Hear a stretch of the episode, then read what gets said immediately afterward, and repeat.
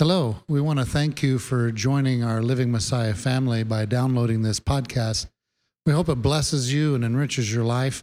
We also want to encourage you, if you can and if your heart is so moved, to support this ministry by going on our website, livingmessiah.com, and donating to help us to put these podcasts in every nation, every place, so we can bring these messages to change lives, to help people grow in the Word of God.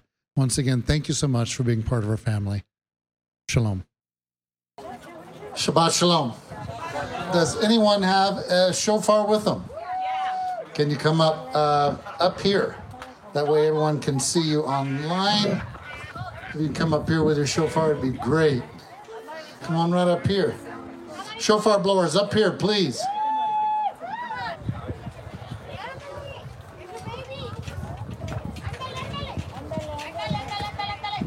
Who else? Okay. All right, bring us into another wonderful, awesome Shabbat service. Oh. I'm coming. I'm beginner. Okay. All right, ready? Go.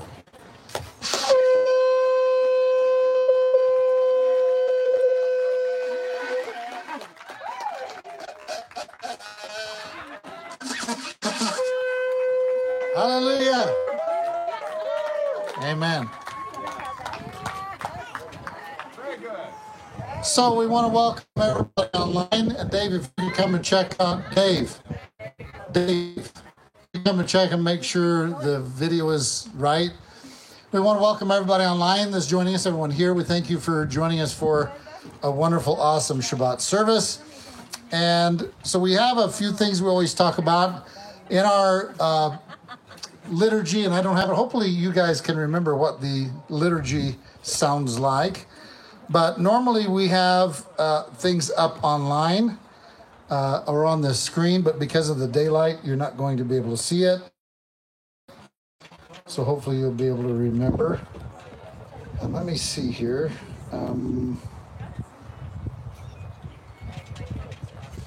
So in the opening adoration and in the music, of course, you'll see that his name is spelled out, Yehovah. We want you to feel comfortable pronouncing that name. However you feel convicted to say it, the same will go for his son's name. And in the opening adoration, you'll notice that it's 85% from the Psalms of King David, David being a man that knew how to pray, had a heart like the Father. So we love to declare those things, the Psalms, which are just glorifying him who he is. So if you would all stand with me. Hopefully you remember the words. Let's begin the opening adoration together. Blessed be he who spoke, and the world came into being. Blessed be he. Blessed is he who maintains creation. Blessed is he who speaks and does. Blessed is he who decrees and fulfills. Blessed is he who has mercy on the earth. Blessed is he who has mercy on creatures. Blessed is he who gives good reward to those who fear him. Blessed is he who lives forever and endures to eternity. Blessed is he who redeems and rescues. Blessed is his name. Blessed are you, Yahuwah our God, King of the universe, the God, the merciful Father, who is praised by the mouth of his people, praised and glorified by the tongues of his devout ones and his servants. We shall laud you, Yahuwah our God, with praises and songs. And now Psalm 100, a psalm for thanksgiving. Shout joyfully to Yahuwah, all the earth. Serve Yahuwah with gladness. Come before him with joyful singing. Know that Yahuwah himself is God. It is he who has made us, and not we ourselves. We are his people and the sheep of his pasture. Enter his gates with thanksgiving and his courts with praise. Give thanks to him. Bless his name, for Yahuwah is good. His loving kindness is everlasting, and his faithfulness to all generations. We say this in the name of our Master and King, Hushua. Amen and amen. Well, Psalm 100 has taught our community a wonderful thing. And what it has taught is that we are going to enter his courts with praise in a minute. But it says that we should enter his gates with thanksgiving. And so before we come out and worship and dance to magnify him, let's come before a merciful God and let's give him a thanksgiving offering. Amen. Father, we come to you in your son Yahushua's name. We thank you for all that you've done for us. We thank you for this Sukkot. We thank you for Yom Kippur, that our names are written in the book of life, that your mercy and your grace is enduring and everlasting forever. We thank you, Father, that we get to tabernacle with you during Sukkot, that, Father, we get to learn from you and get to fellowship with one another. We're here out in tents and RVs, and we're camping, Father, with you for 8 days. And, Father, we just thank you for all that you teach us and show us about living together and about community, the things you're showing us about relationship with you, the things that you're showing us about having love and unity to keep communities going and abounding. We thank you for all who had a heart to come and fellowship, and everyone online that had a desire to join us online, and all that would be touched by the words in your Torah today. We give you glory and praise in your Son Yahushua's name. Amen. Amen. All right, are you ready to worship? If you're going to worship and dance, now you can go out here or you can go over there in the shade. It's up to you wherever you want to go. But if you're going to worship and dance, get into a circle, and let's get ready to worship the King. Amen? All right, let's see if I can get this to go.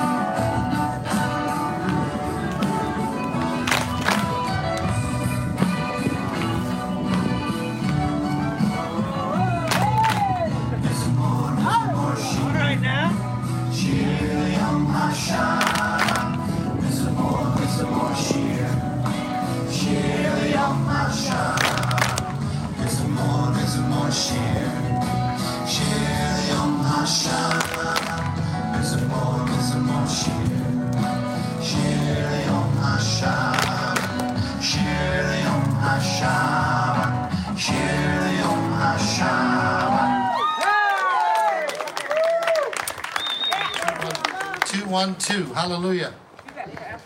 Oh, wow. I have a Talit here. Gentlemen need to, well, first before we do that, Rafi, do you have some oil? Okay, so out there in the shade, right out where you guys were singing, if you have needs, I got to tell you something. I don't know about you, but just watching the joy, watching the heart, what an eye that was of fellowship. Amen? So now it's time, it's a very serious part of our fellowship. If you have needs, if you have petitions, if you would gather out there, Rafi's going to get up there close. We want to offer up the prayers and the petition before the Almighty. They're going to get out the Talit. And so everybody... Well, we don't do the Talit yet. So everybody that has needs, get in a circle out there. Ralphie and the men are going to start anointing with oil, and we're going to bring these petitions up. Amen.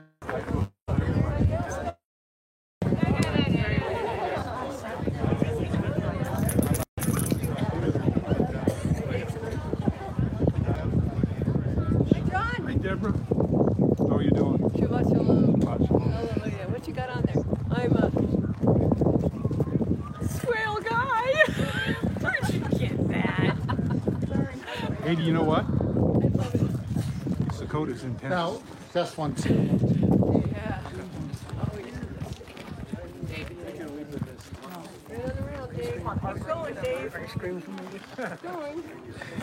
Test 1, 2, 1, 2. Test 1, 2, 1, 2.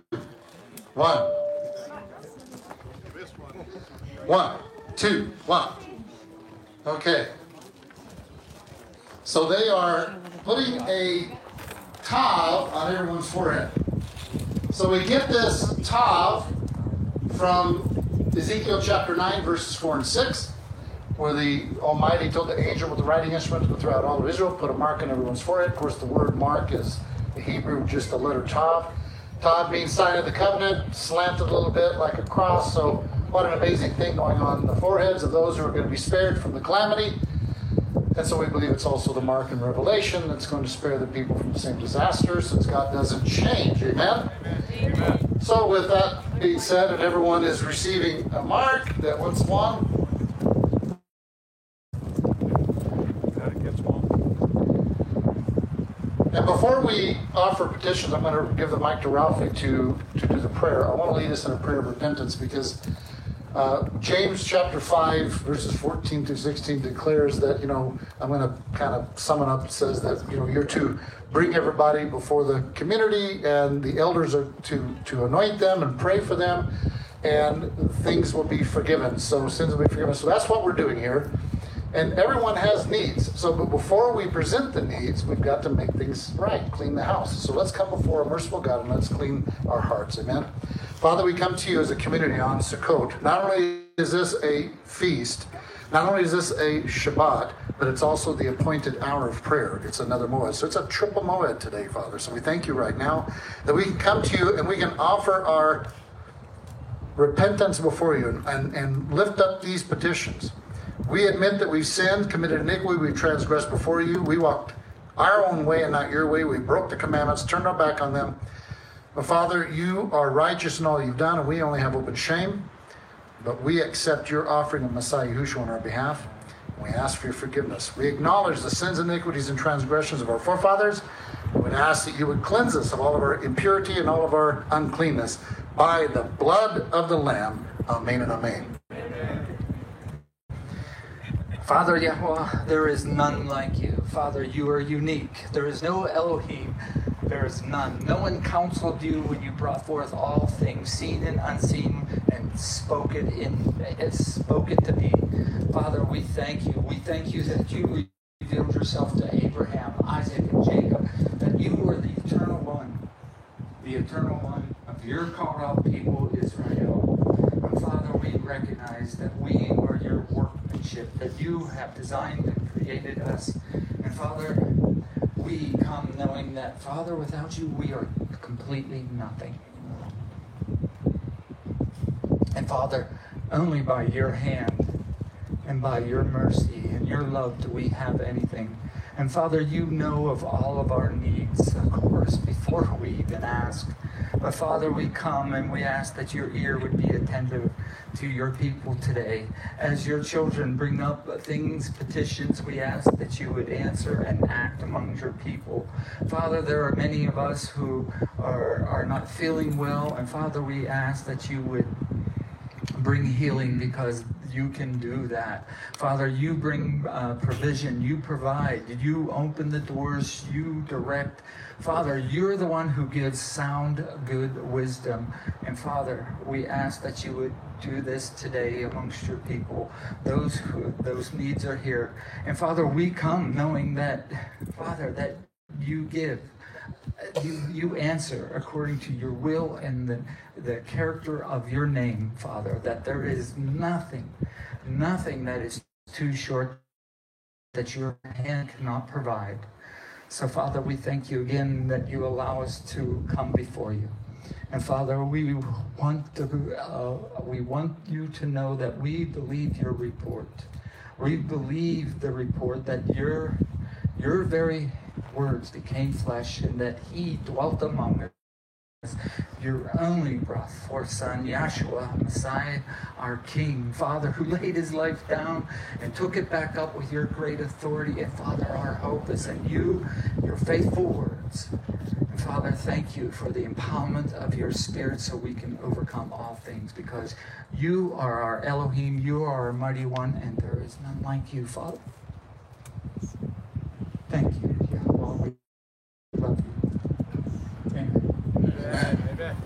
So they're going to, you can just flip the mute button on it. And so the men are going to get the Talit out. So everyone stay there. As the men get the Talit out, the kids are going to come. And as the kids come, actually you can leave that mic on, Rafi, so that everyone can hear them singing. So as they get the Talit out and the kids come forward, we have a song to sing. And the song is, Hinei Matovu Manai, Shevet HaKinah Yachad.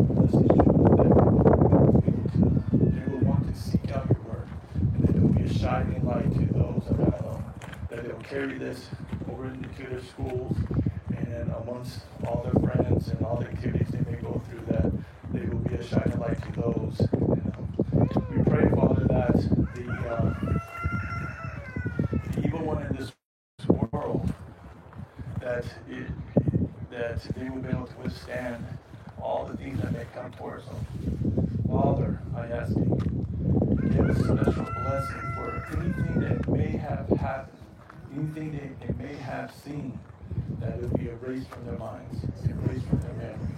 There's things out there that they're exposed to from other kids, online, and those things. We pray, Father, that they will not remember those things.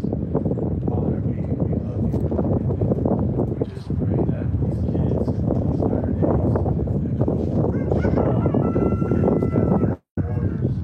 We go out and spread your message, Father. Father, we love you. We say these things in your holy begotten Son, in the name of Yahushua, Mashiach. Amen. Amen.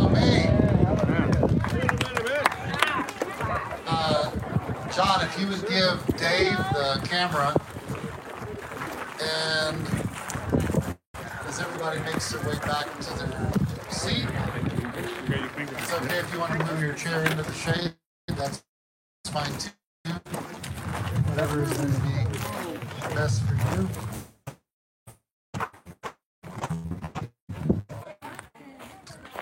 Test 1, 2. So some of the songs that we're going to sing, this one is going to be, let me pull this up so that I can remember it.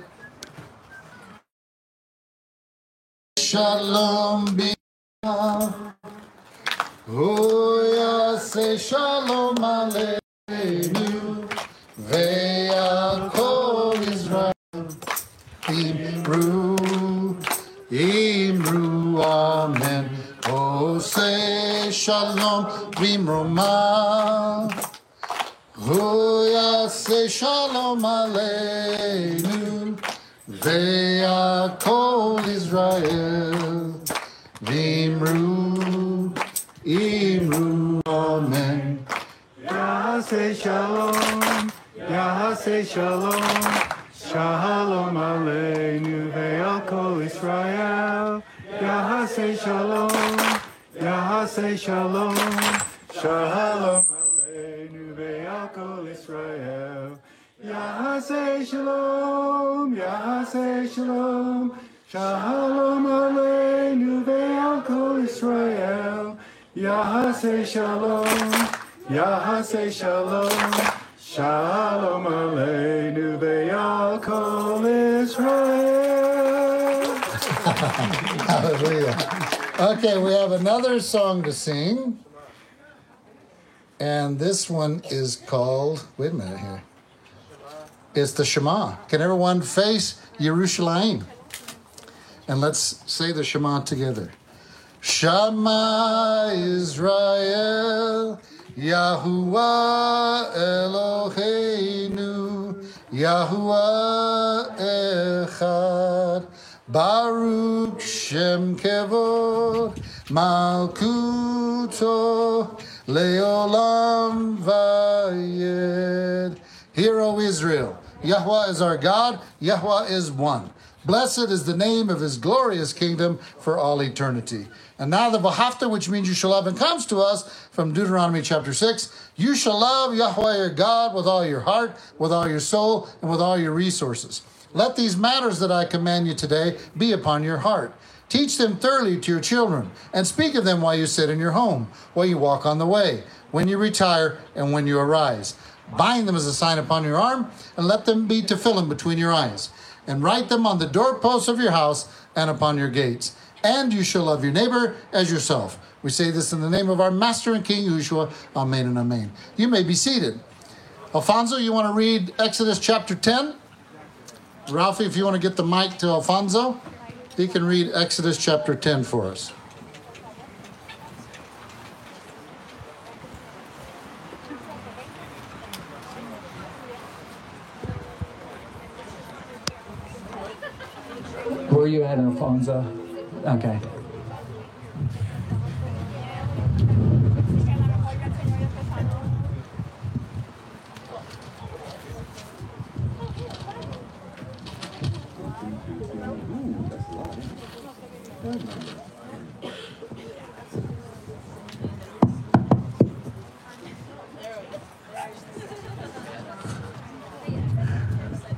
Shemot, Exodus chapter 10. And Yahuwah said to Moshe, go in to Pharaoh, for I have hardened his heart and the hearts of his servants so that I show these signs of mine before him, and that you relate in your hearing of your son and your son's son what I have done in Mitzrayim, and my signs which I have done among them. And you shall know that I am Yahuwah. And Moshe and Aharon came into Pharaoh and said to him, Thus says Yahuwah Elohim of Ephraim, Till when shall you refuse to humble yourselves before me? Let my people go, so that they serve me. Or else, if you refuse to let my people go, see, tomorrow I am bringing locusts within your borders, and they shall cover the surface of the land, so that no one is able to see the land, and they shall eat the rest of what has escaped, which remains to you from the hail, and they shall eat every tree which grows up for you out of the field. And they shall fill your houses, and the houses of all your servants, and the houses of all the Mitzrites, which neither your fathers nor your fathers' fathers have seen since the day that they were on the earth till this day. Then he turned and went out from Pharaoh. And Pharaoh's servants said to him, Till when would this be a snare to us? Let the men go, so that they serve Yahuwah their Elohim. Do you not yet know that Mitzrayim is destroyed? And Moshe and Aharon were brought back to Pharaoh, and he said to them, Go, serve Yahuwah your Elohim. Who are the ones that are going? And Moshe said, We are going with our young and our old, with our sons and our daughters, with our flocks and our herds we are going, for we have a festival to Yahuwah. And he said to them, Let Yahuwah be with you as I let you and your little ones go. Watch for evils before your face. Not so, your men go now and serve Yahuwah, for that is what you desired. And they were driven out from the presence of Pharaoh. And Yahuwah said to Moshe, Stretch out your hand over the land of Mitzrayim, for the locusts to come upon the land of Mitzrayim, and eat every plant of the land, all that the hail has left. And Moshe stretched out his rod over the land of Mitzrayim, and Yahuwah brought an east wind on the land all that day and all that night. Morning came, and the east wind brought the locusts, and the locusts went up over all the land of Mitzrayim and settled within all the borders of Mitzrayim, very grievous. There had never been locusts like them before, nor would there ever be again like them. And they covered the surface of all the land, so that the land was darkened. And they ate every plant of the land and all the fruit of the trees, which the hail had left. And no greenness was left on the trees or on the plants of the field in all the land of Mitzrayim. Pharaoh then called for Moshe and Aharon in haste and said, I have sinned against Yahuwah your Elohim and against you. And now please bear my sin only this once and pray to Yahuwah your Elohim, that he would only turn away this death from me. And he went out from Pharaoh and prayed to Yahuwah. And Yahuwah turned a very strong west wind, which took the locusts away and blew them into the sea of reeds. Not one locust was left within all the border of Mitzrayim. However, Yahuwah hardened the heart of Pharaoh, and he did not let the children of Israel go. And Yahuwah said to Moshe, Stretch out your hand toward the Shamayim, and let there be darkness over the land of Mitzrayim, even a darkness which is felt. And Moshe stretched out his hand toward the Shamayim, and there was thick darkness in all the land of Mitzrayim for 3 days. They did not see one another, nor did anyone rise from his place for 3 days, while all the children of Israel had light in their dwellings. And Pharaoh called to Moshe and said, Go, serve Yahuwah, only leave your flocks and your herds behind. Let your little ones go with you too. But Moshe said, You yourself are to provide us with slaughterings and burnt offerings to prepare for Yahuwah our Elohim. And our livestock are to go with us too. Not a hoof is to be left behind. For we have to take some of them to serve Yahuwah our Elohim. And we ourselves do not know with what we are to serve Yahuwah until we come there. However, Yahuwah hardened the heart of Pharaoh, and he would not let them go. And Pharaoh said to them, Get away from me. Watch yourself and see my face no more. For in the day you see my face, you die. And Moshe said, You have spoken rightly.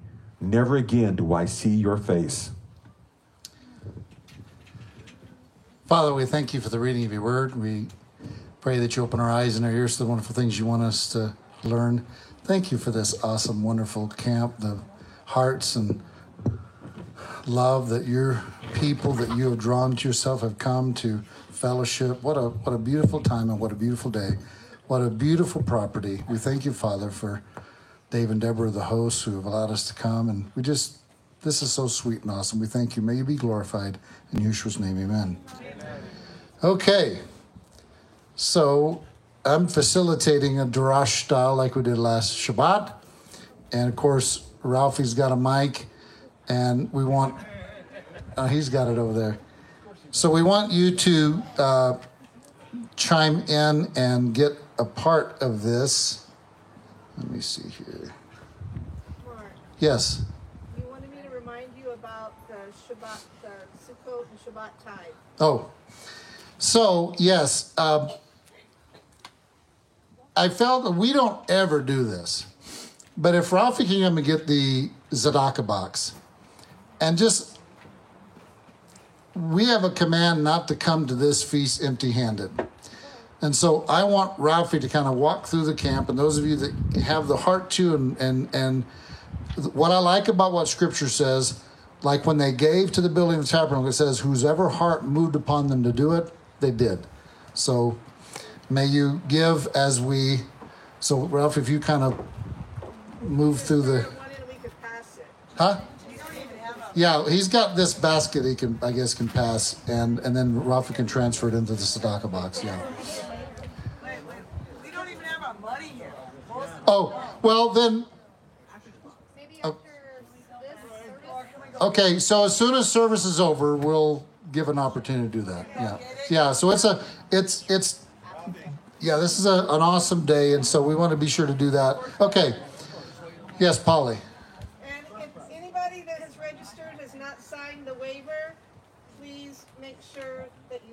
Okay, so I'm going to pass it. Yeah, make sure you sign that. That would be great. That would be very helpful. So we're in chapter 10 of Shemot, of Exodus. And so let's look at the first 5 verses. And if you have a comment, contribution, question, whatever, jump in. And so this is the first 5 verses. And so I'm going to just give you a little starting point here in verse 3. It says, this is what Yahuwah, the Elohim, and I'm reading from the Septuagint, the Elohim of the Hebrews says, how long are you unwilling to, and the Septuagint says, respect me? Very interesting. Any thoughts on the Almighty is telling Pharaoh that you're not respecting me? What does it say in the English? How long refuse to humble yourself before me? So how long will you refuse to humble? The Greek says, how long will you refuse to respect me? He's not giving him glory and honor. Any thoughts and comments on that?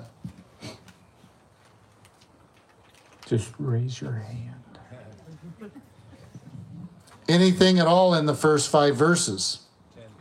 I will mentioned to you in verse 4, it says, you're not willing to send my people away. I'm going to bring you this hour tomorrow. And notice that now he is making distinctions. He is declaring the very hour that the plague is going to come. It's going to come at this very hour tomorrow. You're going to see this plague come. So can you, I mean, you can imagine everybody's waiting. The next day comes, they're waiting. Oh, let's see if it's going to happen. Okay, here we are. It's just, hour's just about to come. Here it is. And can you imagine the people when they saw, here comes this massive amount, so that one rendition I saw said that the whole ground was black, covered so heavy you couldn't even, it's no longer brown or whatever. It was completely a different color. That's amazing. Yes. Well, from like our roundtable discussion that we had earlier, respect meaning as if like Pharaoh didn't recognize our God as an authority, gave authority to all other gods that they had and all of this, but didn't respect our Elohim as you are the one true God. You have authority over our land. So he's saying, let him go. He's not obeying, and it's equating it to lack of respect. So how many people refuse to do what God says? And in the Septuagint, that's equating it to lack of respect. Dan. Oh, I didn't hear you. I have wind in my ears. I thought this was interesting because sometimes I think people get confused in these passages that Yahuwah, yeah, thank you, that Yahuwah is hardening his heart so he can't humble himself. But this verse alone proves that's not true. And people get confused in Romans, I think, 10 about Yah hardening Pharaoh's heart. I just want to say that Yah only hardens a person's heart in the way they want to go. Yeah. Right? If they want to be rebellious, he'll help them out in that so he can use them for a vessel of disgrace instead of a vessel of honor. And we talked last week about this idea of hardening the heart really means be stubborn. He's becoming stubborn. And so he already has a stubborn heart. He's just allowing that stubborn heart to become more stubborn on the way that it naturally wants to go. So, yes, love that. Any other thoughts about the first five verses? Well, you guys are getting easy. Okay. Verse 5 through 10. Verse 7 says, the attendants of Pharaoh say to him, for how long will this be a, the Septuagint says, stumbling block? What does it say in the Masoretic? A snare. Stumbling block, snare. Anybody have a different word than stumbling block or snare? Any other word? What does yours say? Huh? This is verse 7. How long will this be a stumbling block? My NASB says, how long will this man be a snare to us? Any other words used in any of the other translations? Huh? No, that's pretty much it. Now, I want to hone in on something, and I want you to notice in verse 7, he says, send the people away that they may serve Yahuwah their Elohim. Now we're going to get an idea of this, what this serving, because there's several words we're going to look at, but I'm not going to bring it up yet. I just want you to hone in on to let them go to serve. What does serve look like? And I think we're going to have a real good defining in the text here by the time we get down to the end, and I'll point that out.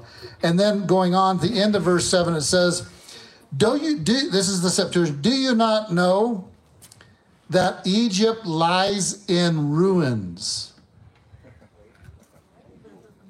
Now, what would it look like? What would it take to make a city look like it was in ruins? War?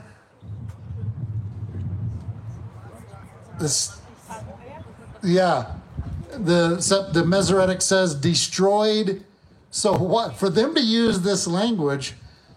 We haven't even gotten to, we obviously have had hell, we've had these others, but we haven't even got to the death yet.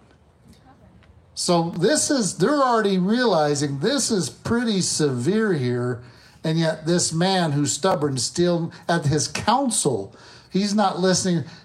He may even have his wife telling him, "Are you a nut? What are you doing?"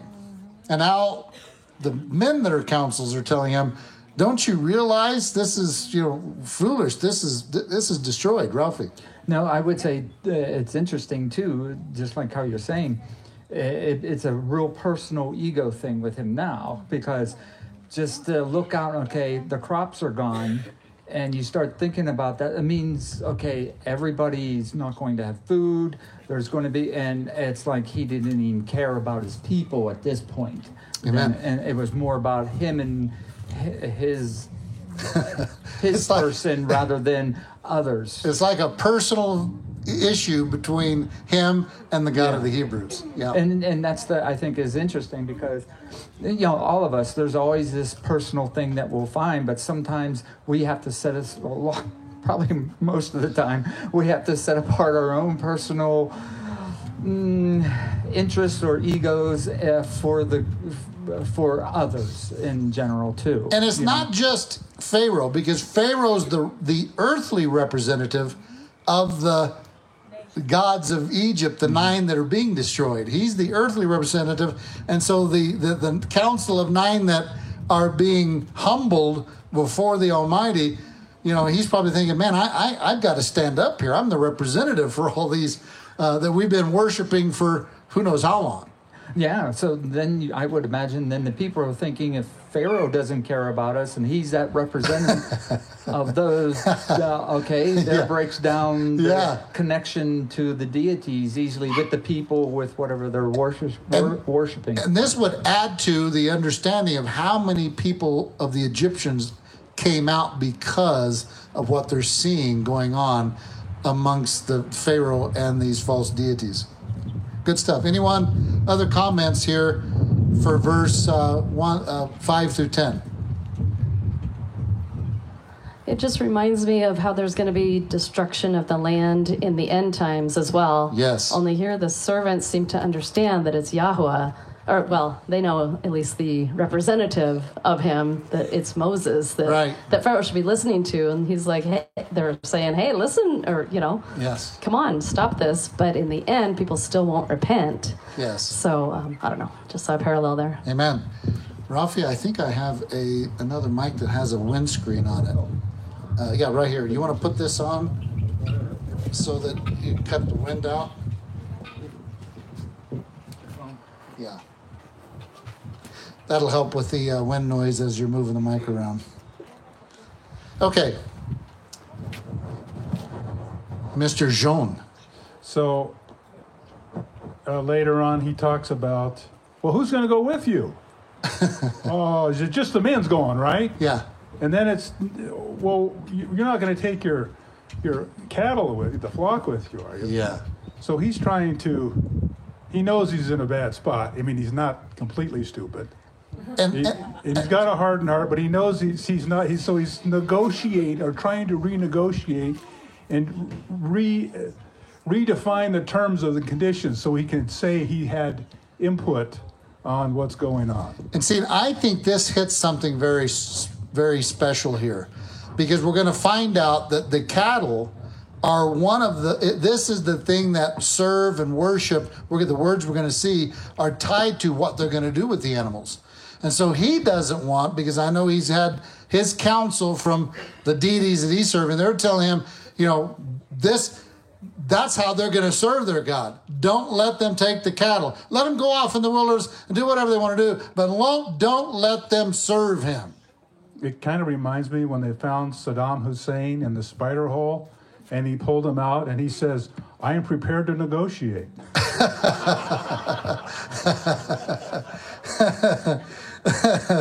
He knew the idea of offer terms of peace, right? That's funny. All right.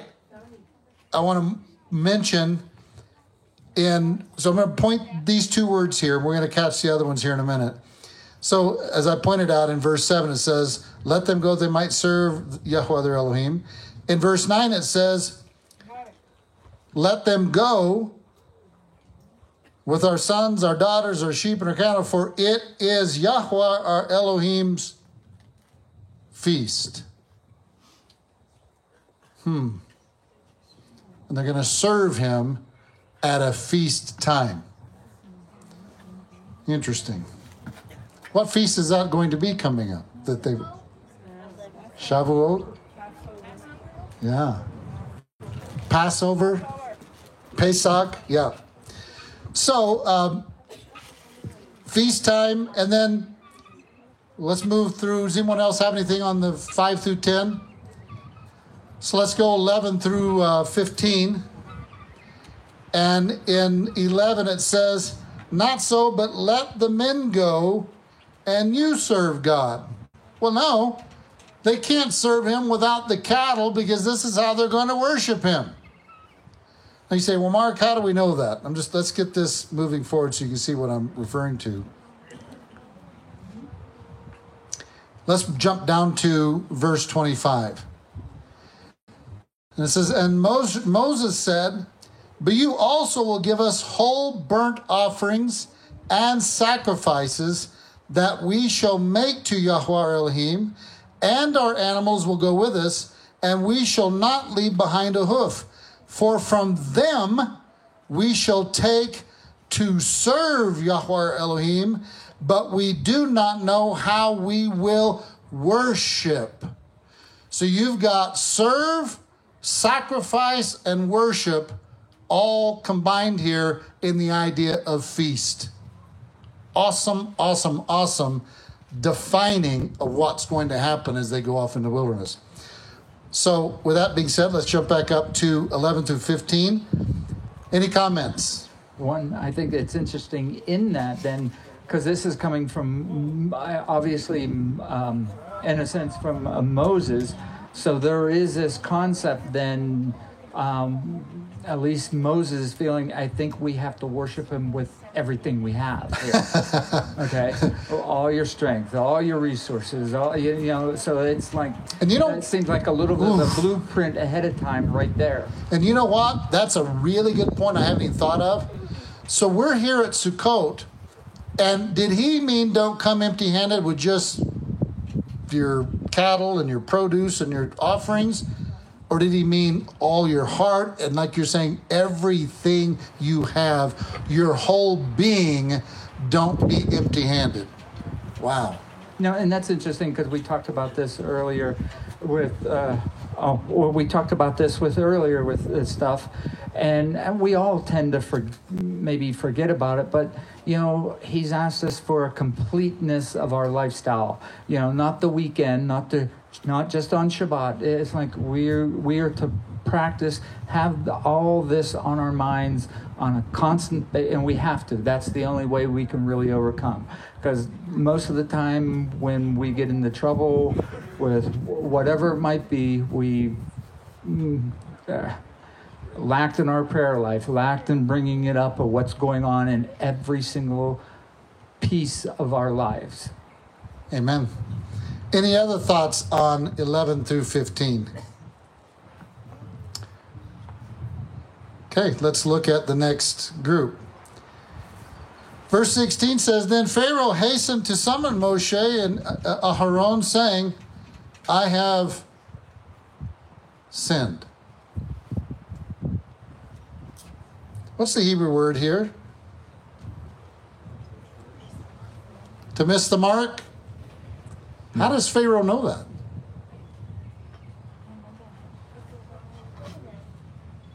How does Pharaoh know anything about sinning, missing the mark?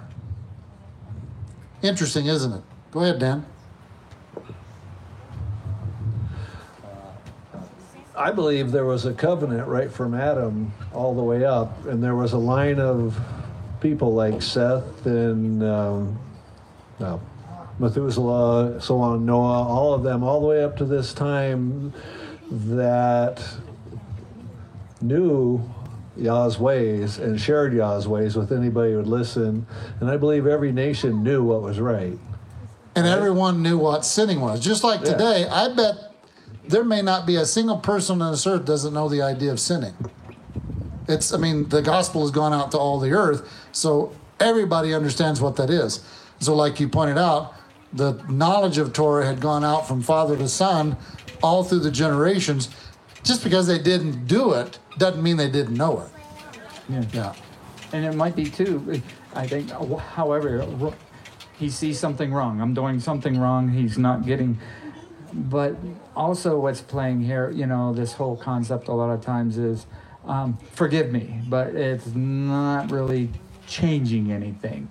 If I say the right words, maybe I can get something going and I can carry on my way, right? Awesome. So then he says he sinned, and now he's going to declare what sin that he did. So in verse 17, he says, Therefore, bear with my sin now again. Pray to Yahuwah your Elohim, and let him take away from me this death. So it isn't one of the ones that the Israelites are bringing sacrifices for, because the sins that bring about death, there's no offering. So he's committed something that's worthy of death, and he understood it. He knew it. Take this death from me. Very interesting. No offering available for it. Okay. Any thoughts on that?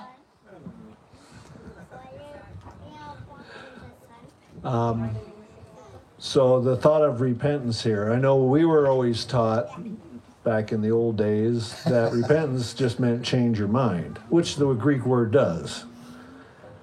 But that's not Yahuwah's idea of repentance. Repentance means to change your mind.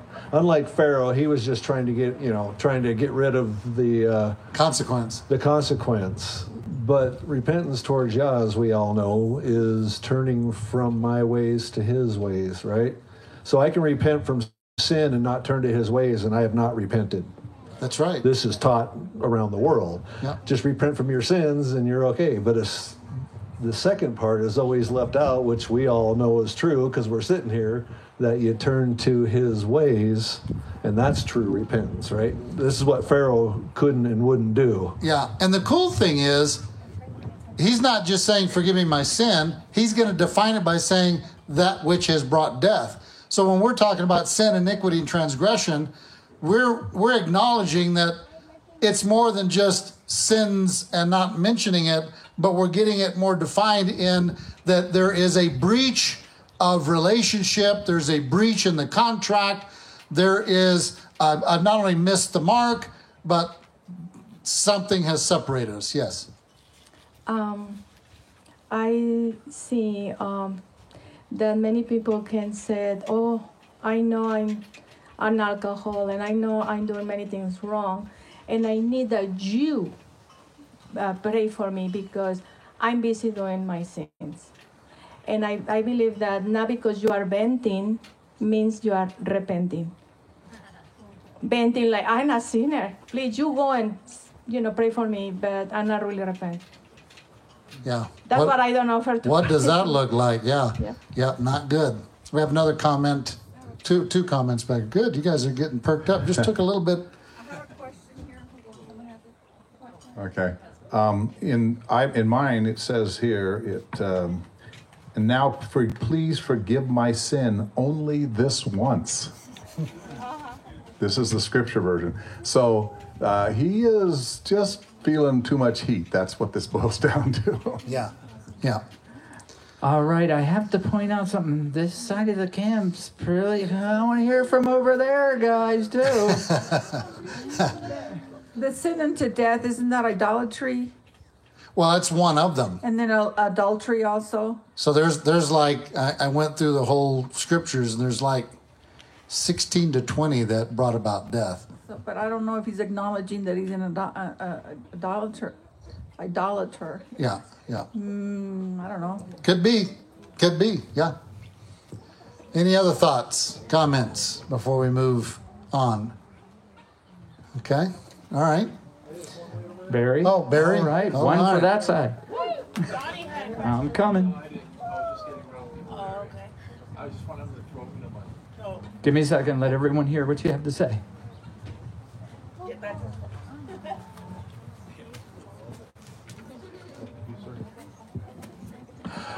I think this is one of those times when it's very obvious, no matter what the scientists are saying and the COVID vaccines and all that kind of stuff. These got, from one day to the next, the land is covered in black with these things moving everywhere. The ground is moving. And he realizes the day before there wasn't anything on the ground, and Moses said there would be, there was, and I think this is the big thing here is all the other things. I mean, he said hail could come. Well, he's used to hail coming, and he's used to locusts coming in, but not to this degree, and not from one moment to the next. So, what was it that brought the hail? I mean the grasshoppers. What brought them? What's the Hebrew word? Ruach. An east ruach brought them in, and a west ruach took them out. It's just, if I recall, east is also associated with ancient future, ancient past as well. Yeah, you know, I mentioned that he said, and prayed this once, but I got noticing that Pharaoh, in reality, when you look at this, he was really only, how would I say it? He was only dealing with what he was seeing in front of him. I mean, there was no evidence of heart here. But Moses also gave him every chance, or Yah gave him every chance, because he kept repeatedly praying for him. He said, "Okay, I'll pray for you," you know, and he got, you know, the torture or the pressure was off. And he went right back to his old self. And that's a great point. So we know that this is going to play out again. So with that in mind, is he going to extend the opportunity for repentance just like he did before? Displaying his mercy and his grace even in front of the leaders of the world that become hard-hearted. He's still going to do what's righteous and just, give them the opportunity to turn. Yeah. Yeah. That's... I mean, this is why we love him, right? One of the reasons. Okay, let's move through 20 through 25. All right, so 22 says, "So Moses stretched out his hand toward heaven, and there was darkness, gloom." You know what my Septuagint says? Hurricane. "On all the land of Egypt for 3 days." Darkness, gloom, hurricane, 3 days. Woo. Any comments? John.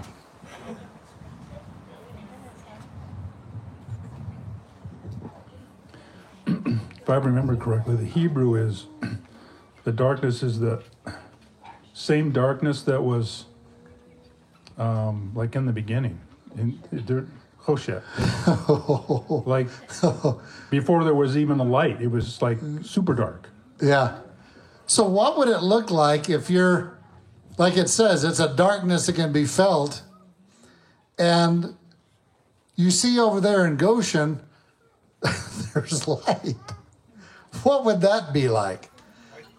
I mean, it'd be like looking over there. We could see that the mountain over there, way off, well, you couldn't even see it, pitch black. And then way off in a distance, you see a light.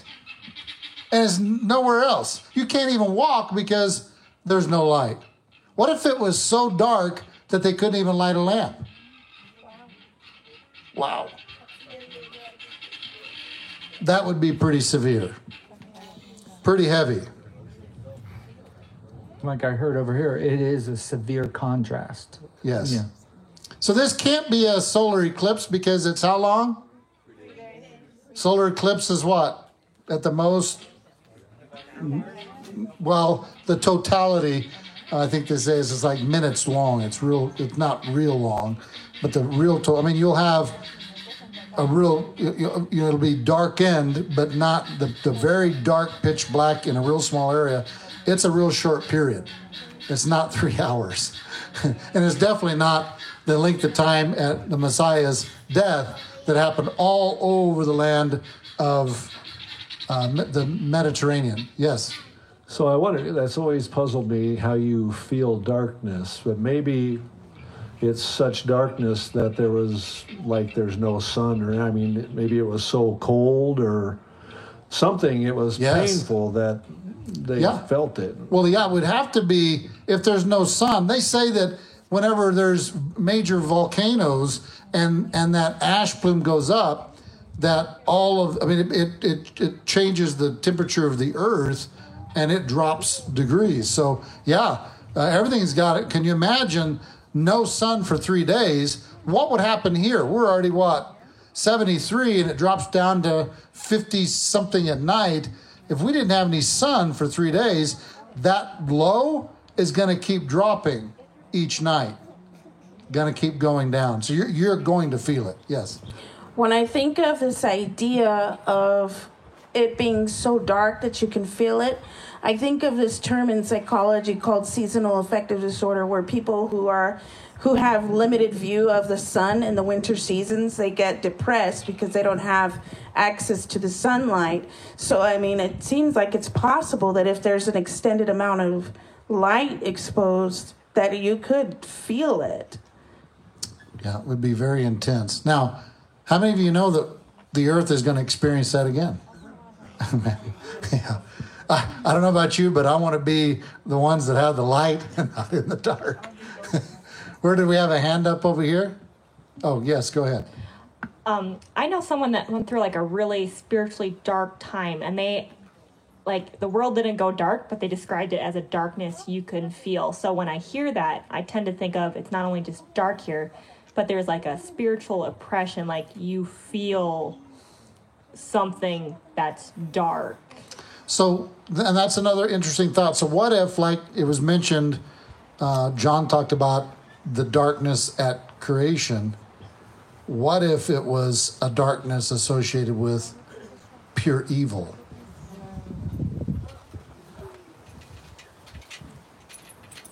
Yeah, that gets scary, doesn't it?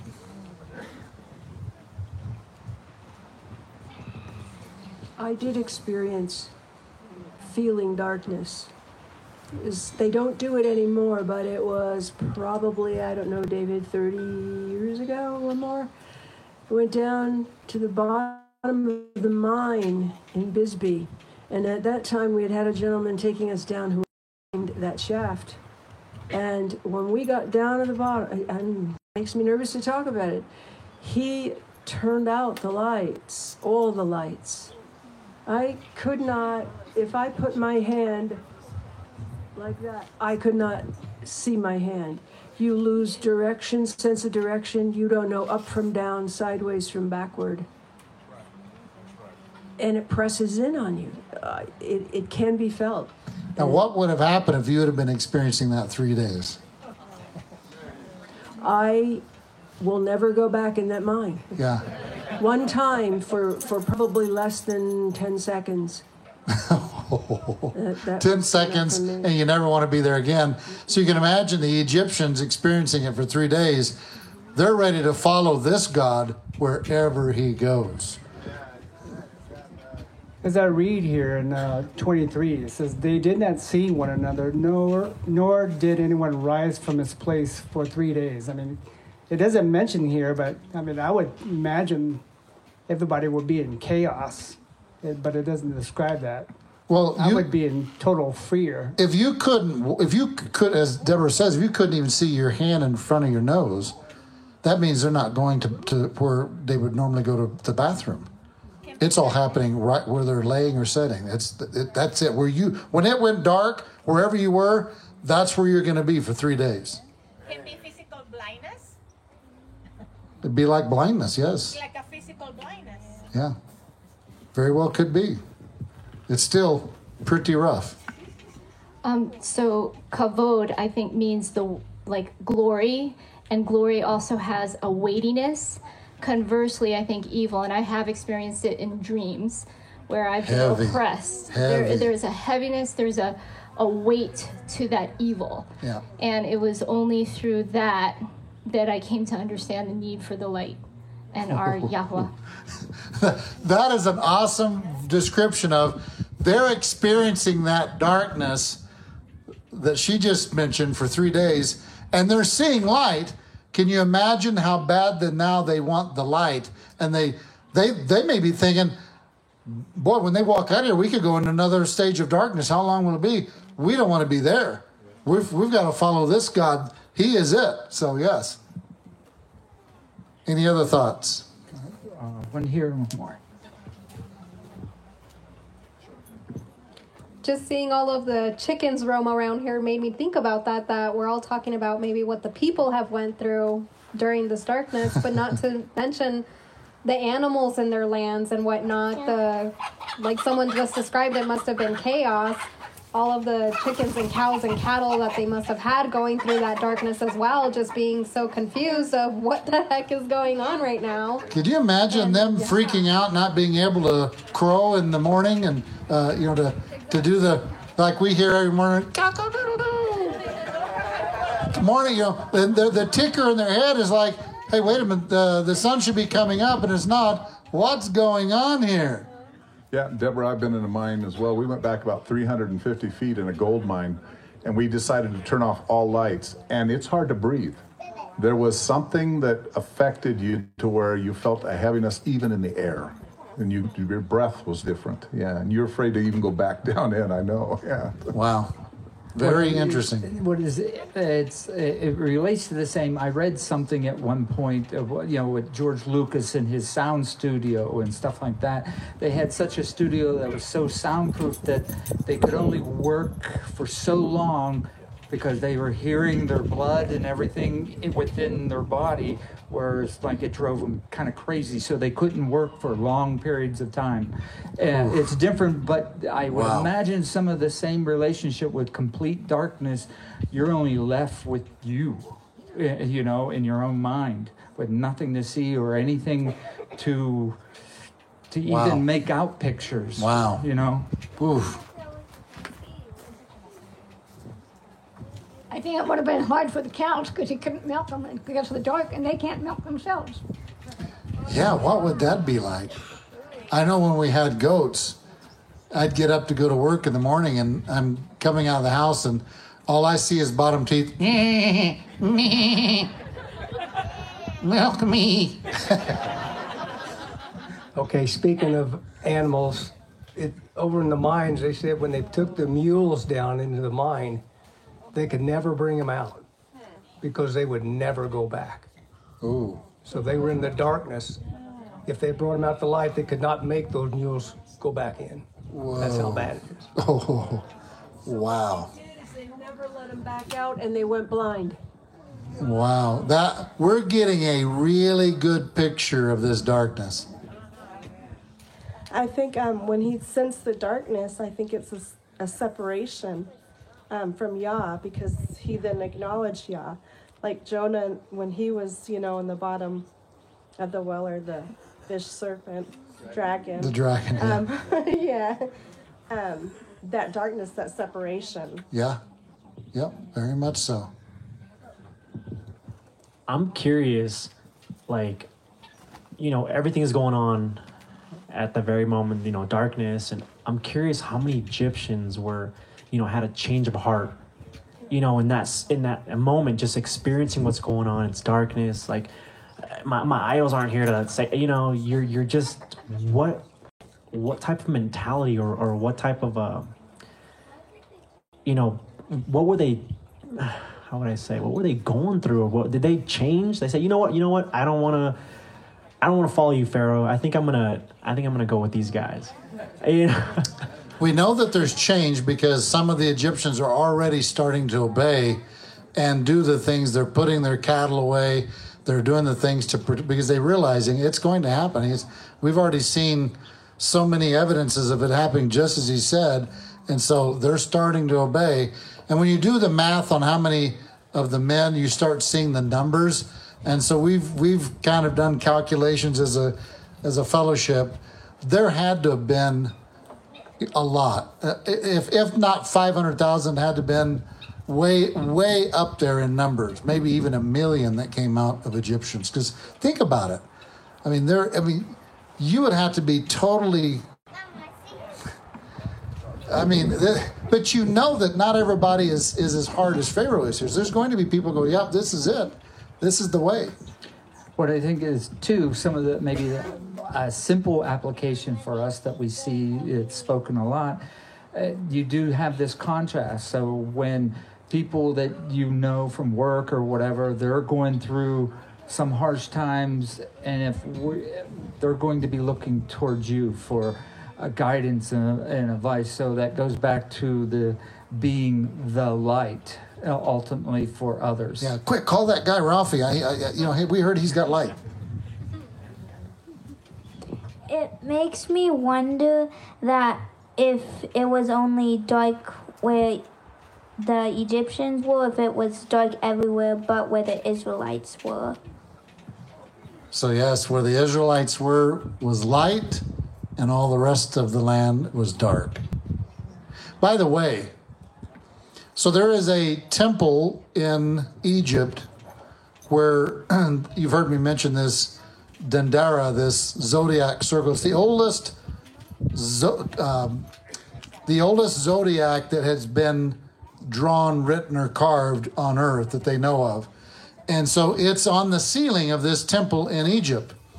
And it's called the Hathor Temple. Anyway, so whenever Israel sees this total eclipse that's going to happen in 2027, guess where the totality of that eclipse is going to be? In Egypt. At this spot. It's going to go right over Egypt. And it's going to be dark in Egypt. Now, it won't be 3 days because it's an eclipse, but there's going to be a darkness in Egypt in 2027. And Israel will see the darkness, and it's going to happen at noontime.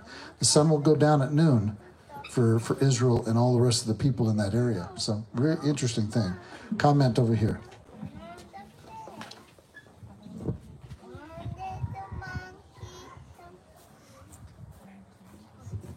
Speaking of the eclipse in Egypt, I think the second half of the Great American Eclipse, I think it happened in 2017, and then 7 years later, 2024, it's going to go over New Egypt in, I think, Illinois or Missouri. Yeah. Interesting, isn't it? Yeah. He's talking about the one that happens in 2024. The first one was in 17. They're 7 years apart. The one in Egypt in 2027, another one 7 years later in 2034 happens and goes across. Israel will see it as well. And so there's those two happening. The X, those two, so this X happens over Cairo or something like that in Illinois, place Cairo. Like, yeah. Cairo in Illinois. Yeah. And the X of the one in the two that are going to be happening in 1724, where the two cross over, is in real close to Mecca in Saudi Arabia. Yes. I feel sad for those donkeys what have to go down inside the mine and then they never come out. That's kind of scary. Yeah.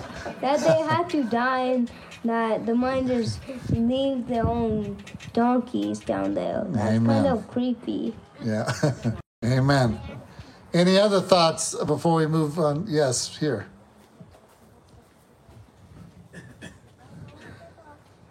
I cannot imagine just people going insane because of this stuff.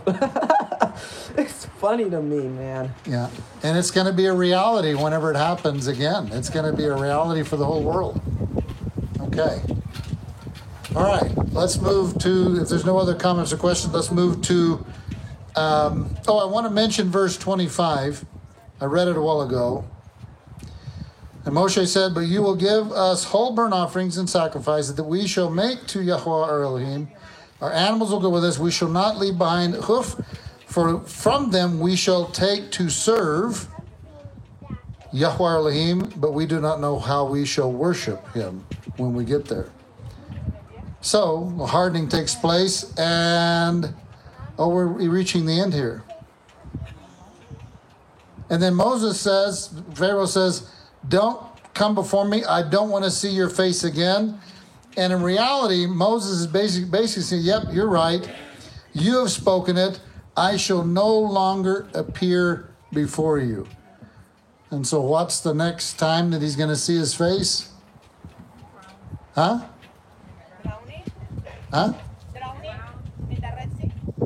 going to be at the death of the firstborn, yeah. All right. Any other comments or thoughts before we close? Yes, Dan. I was just thinking about all the people that came out of Egypt, Israelites and Egyptians. And I was thinking of the heart soils in Matthew 13, how one just didn't receive it at all, Pharaoh, and some received it with joy, and others over time, the cares of this life come in and so forth. But I just think of all these people that came out, they know who he is, but only two go into the promised land. It was a short-lived repentance again. Yes. Right? Yeah. And it shows the power of sin. Yeah. The what pulls man into walking away is very strong. And that's going to be destroyed. That's going to be the final redemption when that no longer reigns in any of us. Amen? All right. Polly has a comment. And so we're eating oneg at, is it 5:30? Okay. So I won't do the blessings now. We'll just do the Shabbat Shalom. Maybe do the blessing now so then when we have it there we could eat. I don't know. Okay, we'll just wait then. We'll wait for everybody knows. Yeah. So it was, this might have already been touched on, but the fact that they couldn't just worship where they were, that they couldn't just silently meditate and, you know, do this silently where they were, that it was important that what worship looked like was not just something quietly they could do between them and the Father, that it was an open display that needed to take place outside of where they were at. And Dan mentions this several times about the cleanness. So could they do it there in the midst of all that idolatry and all of this uncleanness in the land? The way God wanted to be worshipped, he not only needed to bring them out to a clean place, but he had to have them pass through water so that an immersion, a washing could take place at the Red Sea. So very interesting. That reminds me, and it should remind all of us, and even our Christian brothers, how he's proclaimed the place. You know, very specific. Yes. And right now, the last place he spoke of is Jerusalem. Yes. So Amen. It should be just as important to our Christian brothers and sisters and important to us because that's where he establishes his name and the Torah goes out forth. Amen. I have one last comment. I was thinking that maybe the reason why Yahuwah didn't want the Israelites to worship him in Egypt was because there was a lot of sin and evil there. Amen. That's kind of what we're thinking. Good word. Huh? Who did? Okay, Jenny. One last comment. We'll take Jenny and then we'll close. By going out to worship and doing the sacrifice, they were confirming through their actions their faith in God. And it's hard to confirm your actions and your words unless you act on it. Amen. Well said. Would you all stand with me? Father, we thank you for this opportunity to read your word and study and learn about the things that have happened in the past that you declare in Revelation and through the prophets that they're coming back again, that those things are going to happen again and we're going to experience it. And just for the same purpose that you brought the plagues before, it's going to be for the same purpose that you're bringing it again. You're going to bring the people out. You're going to gather people, and you're going to bring them to the place that you've chosen to place your name. We thank you, Father, for this time. May you be magnified and glorified in all that we do. In Yahushua's name, amen. And now we get to say, Shabbat Shalom, Shabbat Shalom, Shabbat, Shabbat, Shabbat, Shabbat Shalom, Shabbat Shalom, Shabbat Shalom, Shabbat, Shabbat, Shabbat, Shabbat Shalom, Shabbat, Shabbat, Shabbat, Shabbat Shalom, Shabbat, Shabbat, Shabbat, Shabbat Shalom, Shabbat Shalom, Shabbat Shalom, Shabbat, Shabbat, Shabbat, Shabbat Shalom. Thank you, everybody online. Thank you, everybody here. Have a blessed rest of your Shabbat. Shabbat Shalom.